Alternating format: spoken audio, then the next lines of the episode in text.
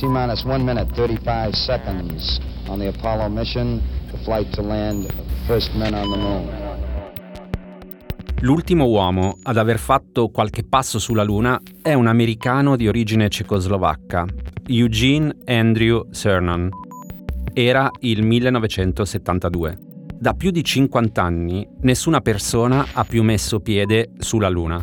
E questa cosa lì per lì può sembrare anche un po' strana, perché in realtà le missioni lunari in questi 50 anni sono state tantissime Abbiamo assistito a lanci, atterraggi, satelliti, ampliamenti di stazioni spaziali ed è un po' come se ormai ci fossimo abituati a pensare che andare sulla Luna sia una cosa semplice, comune, quasi scontata.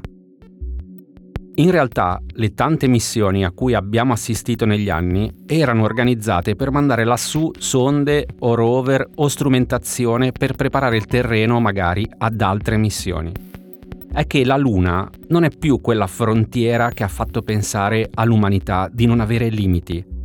Ormai anche la Luna è diventata una risorsa, un luogo dal quale estrarre garanzie per la nostra sopravvivenza. Una risorsa da sfruttare per trovare ghiaccio che possa diventare acqua o carburante per rifornimento di moduli lunari destinati ad altre missioni, come su Marte ad esempio, o per trovare minerali e risorse preziose. Ed ecco che la Luna diventa una grande miniera. Ma c'è anche dell'altro. Lasciando da parte Gagarin, l'astronauta russo che per primo nel 1961 osservò la Terra dallo spazio, nel nostro immaginario la Luna è stata per anni una cosa prima americana, poi più genericamente occidentale. Da qualche anno però è arrivata la Cina, il cui attivismo lunare ha portato a delle conseguenze gli Stati Uniti hanno ricominciato a organizzare missioni e più in generale ci si è chiesti se anche lo spazio sarà fagocitato dallo scontro tra le due potenze.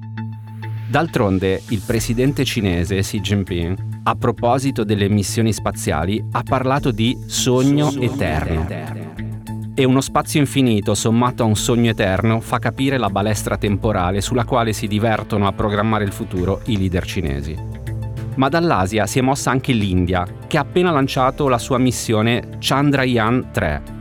È un secondo tentativo in realtà, perché quello precedente era finito male, il modulo lunare si è schiantato ed era il 2019. E ora fiato sospeso fino ad agosto, per capire se ci sarà l'atterraggio o meno. Ma se ci fossero solo la Cina, gli Stati Uniti, l'India e l'Europa, tutto rimarrebbe comunque all'interno di una cornice comprensibile, ci sono gli stati, ci sono le corse a chi arriva primo, ci sono gli screzzi e speriamo che alla fine non si superino mai certi limiti. Invece la situazione è davvero cambiata perché adesso nello spazio ci vanno anche i privati, come Musk o Bezos, per dirne due, spesso appaltati dagli stati per alcune delle loro missioni e tutto diventa più complicato. La Technology Review dell'MIT questa settimana ha scritto che le leggi internazionali dovranno essere aggiornate per far fronte a questo aumento dell'attività lunare. Al momento tali attività sono in gran parte disciplinate dal Trattato sullo spazio extraatmosferico firmato nel 1967, ma molti dei suoi particolari sono vaghi. Scott Peace, esperto di politica spaziale presso la George Washington University ed ex segretario esecutivo del National Space Council degli Stati Uniti, alla rivista ha detto che ormai siamo entrati in una nuova era, dove abbiamo piattaforme spaziali private e strutture minerarie lunari per le quali non esiste un chiaro precedente legislativo. Ecco, e allora, finché è tutto vago, tanto vale darsi una mossa. Ed ecco che tra la fine del 2023 e il 2024 sulla Luna ci sarà un grande traffico di missioni spaziali tra stati e privati. Un traffico come mai si era visto prima. E saranno tutte missioni volte a portare qualcosa sulla Luna, ma non ancora delle persone. Quelle in realtà le vogliamo portare al più presto su Marte. Oggi a Fuori da qui siamo partiti dai viaggi spaziali e parleremo di spostamenti, di movimenti reali o apparenti e dopo aver guardato un po' preoccupati la Luna andremo in Costa d'Avorio, a Panama, poi nei Balcani e chiuderemo in Giappone. Sono Simone Pieranni e questo è Fuori da qui, un podcast di Cora Media. Per tutti quelli che vogliono uscire dalla bolla, quelli che sono stanchi del sovranismo delle notizie e vogliono aprire gli occhi per accorgersi di cosa succede intorno a noi. Uno sguardo curioso sul mondo per capire di cosa si discute fuori dai nostri confini.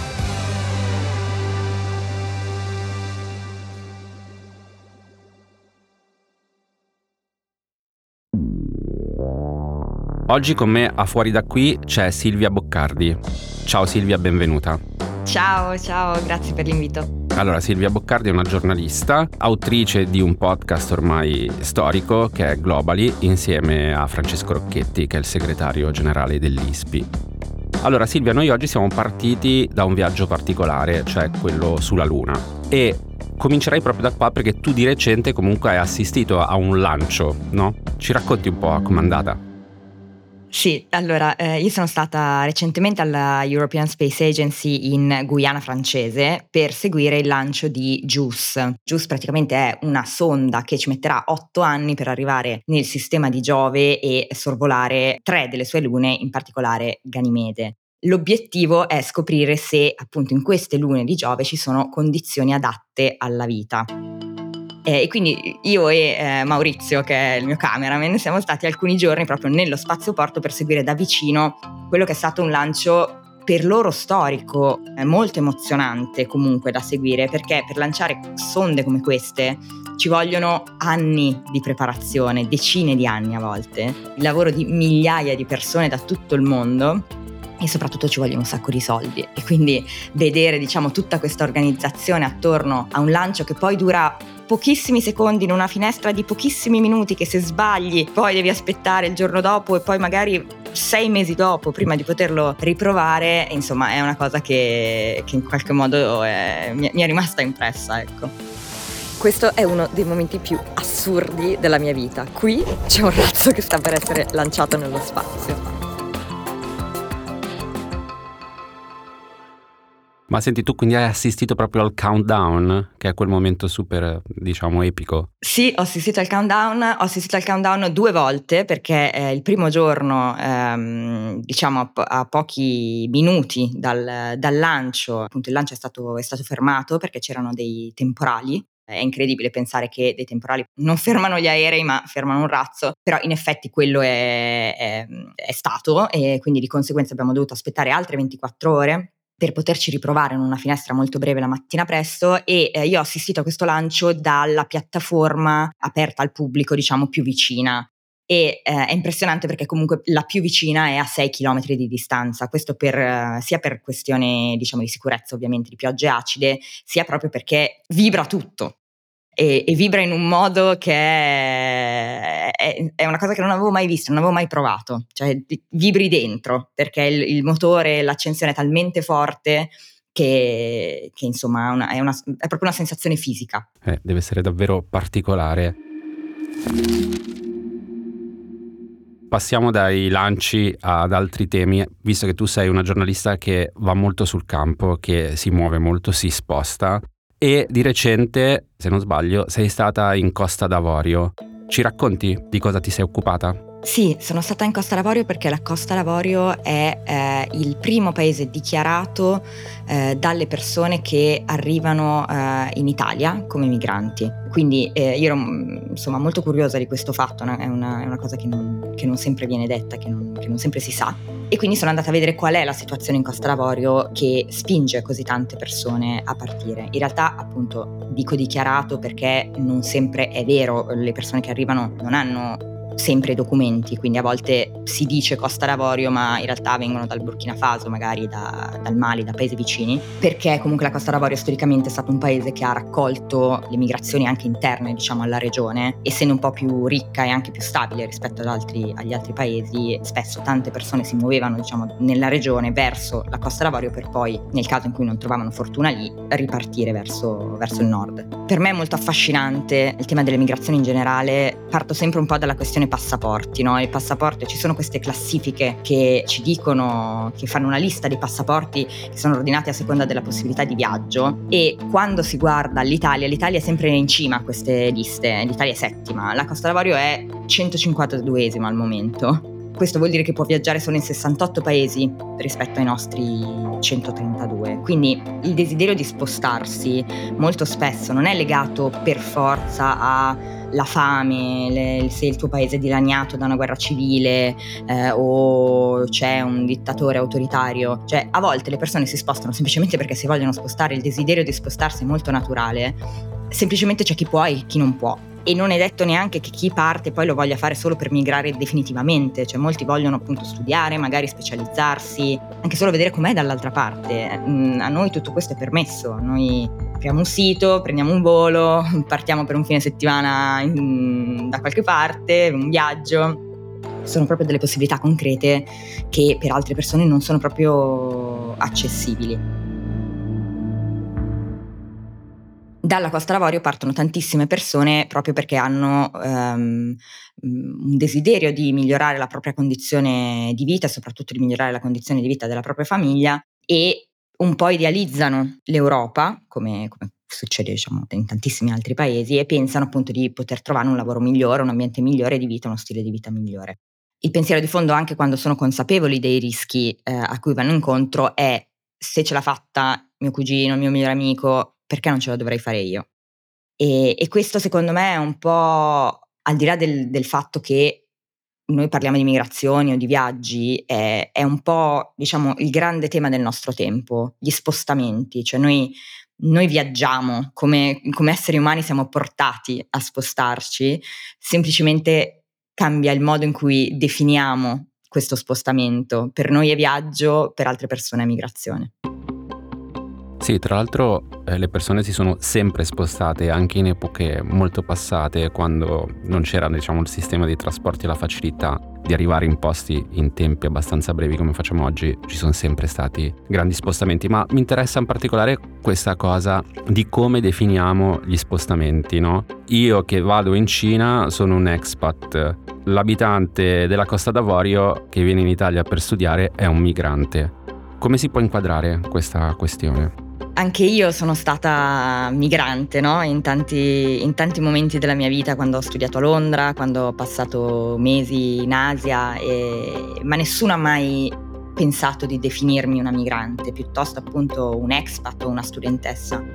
Questo è un enorme tema di cui mh, si parlerà sempre di più eh, perché i luoghi di villeggiatura, soprattutto adesso d'estate, si stanno iniziando a sovrapporre sempre di più a quelli delle migrazioni. E questo secondo me è un simbolo, è un paradosso del nostro tempo. Lo vediamo in Sicilia, lo vediamo in Grecia, eh, lo vediamo negli Stati Uniti, per esempio c'è questo grande parco nazionale, il Big Bend del Texas, che è proprio al confine tra gli Stati Uniti e il Messico e quindi in generale capita sempre più spesso che le persone che si trovano a prendere il sole o a fare un'escursione si trovino in zone dove altre persone rischiano la vita.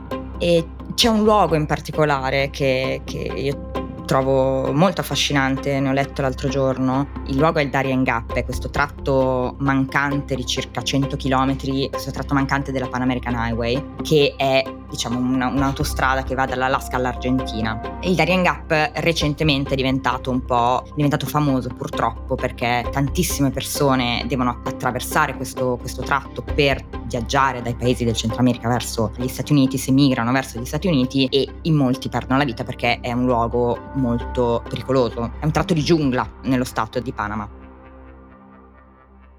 Quindi questa giungla è diventata una parte pericolosa di questo viaggio per decine di migliaia di persone, eh, parliamo di circa 250.000 persone che hanno già attraversato questo tratto nel, in questo disperato tentativo poi di raggiungere il confine con gli Stati Uniti. Ovviamente i numeri sono probabilmente sono molto più alti di quelli che poi conosciamo. In questo tratto però della giungla il governo di Panama ha iniziato a spingere perché questo luogo mh, particolarmente eh, florido della foresta di Panama diventi un luogo turistico e eh, in particolare per le escursioni un po' avventurose. E quindi capita sempre più spesso che i migranti, a volte appunto rifugiati proprio che scappano da luoghi come l'Honduras, il Venezuela, passano per il Guatemala, eccetera, incontrino gruppi di giovani turisti che stanno facendo le loro escursioni in mezzo alla giungla. E secondo me questa fotografia no, di questo incontro è un momento in qualche modo appunto di, di collisione tra due mondi diversi però allo stesso tempo anche, rappresenta benissimo quello che stiamo vivendo. E, ehm, e credo che sia mh, una fotografia importante per noi per capire quale sarà anche il nostro futuro e forse aiutarci anche a cambiare alcune delle regole che per ora governano il mondo. Speriamo. Senti, prossimo viaggio che farai e il viaggio che vorresti fare? Allora, prossimo viaggio che farò, se tutto va bene, incrociando le dita, dovrei riuscire ad andare in uh, Siria verso ottobre per uh, un reportage sul post terremoto. E il viaggio che vorrei fare, beh, da sempre mi piacerebbe percorrere il Rio delle Amazzoni passare da Manaus e arrivare sulla foce. Sarebbe, sarebbe bellissimo. Secondo me i fiumi danno una dimensione anche quelle sono il simbolo un po' del cambiamento del tempo e sono eh, i luoghi dove sono nate le civiltà e in qualche modo ci raccontano anche eh, i cambiamenti che, che viviamo col passare del tempo, quindi quello per me rappresenterebbe un viaggio veramente importante, non solo nello spazio ma anche nel tempo. Bene, allora ti prenotiamo già per altre due puntate, una sulla Siria e una sul Rio delle Amazzoni. Volentieri, va bene. Grazie mille. Grazie a te Silvia e buona fortuna.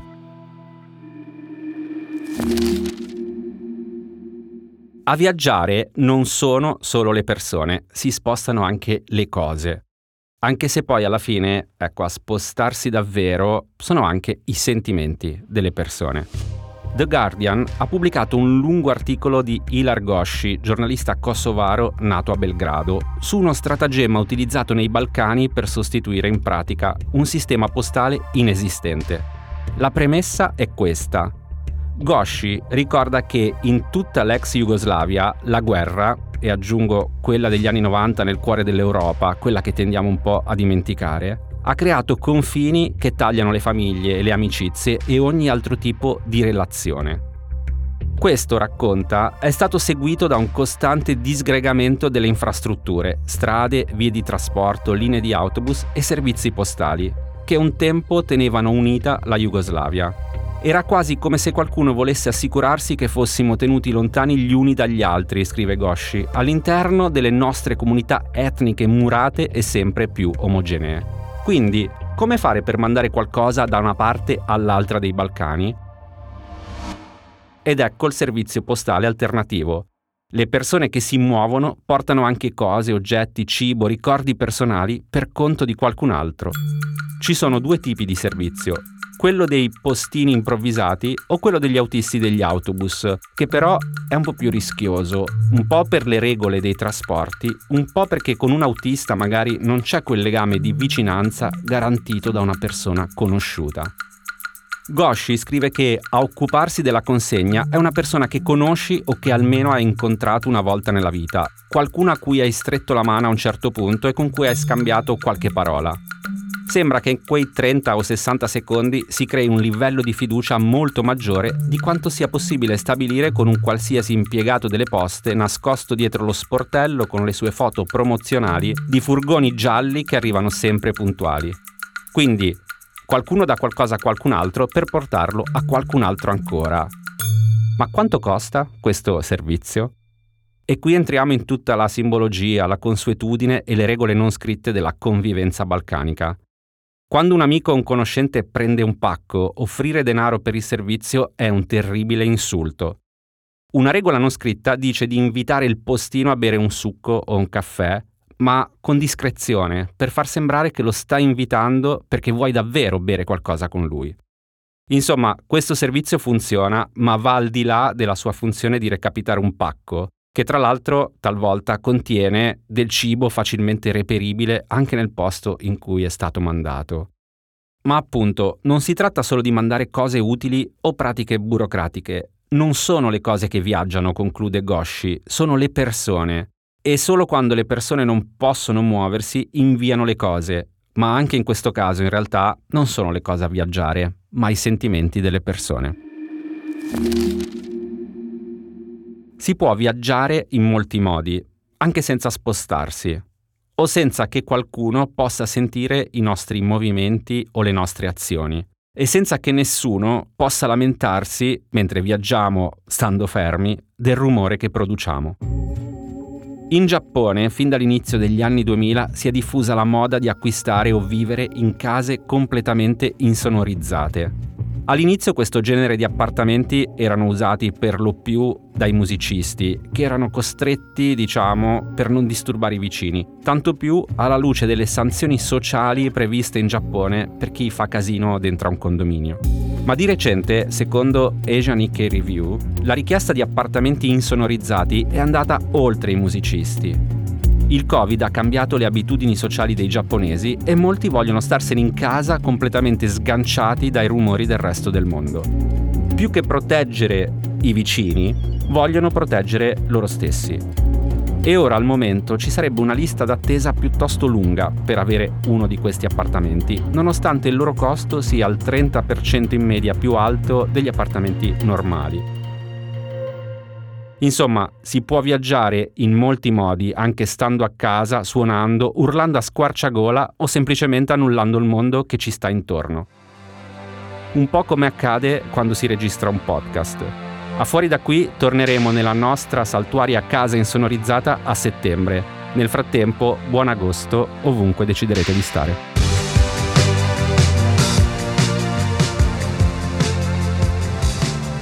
Fuori da qui è un podcast di Cora News prodotto da Cora Media, condotto da Simone Pieranni. La cura editoriale è di Francesca Milano. La supervisione del suono e della musica è di Luca Micheli. La post-produzione e il montaggio sono di Emanuele Moscatelli e Mattia Liciotti. I fonici di studio sono Lucrezia Marcelli e Luca Possi. La producer è Martina Conte. Le fonti degli inserti audio e gli articoli di cui abbiamo parlato nella puntata sono indicati nella sinossi.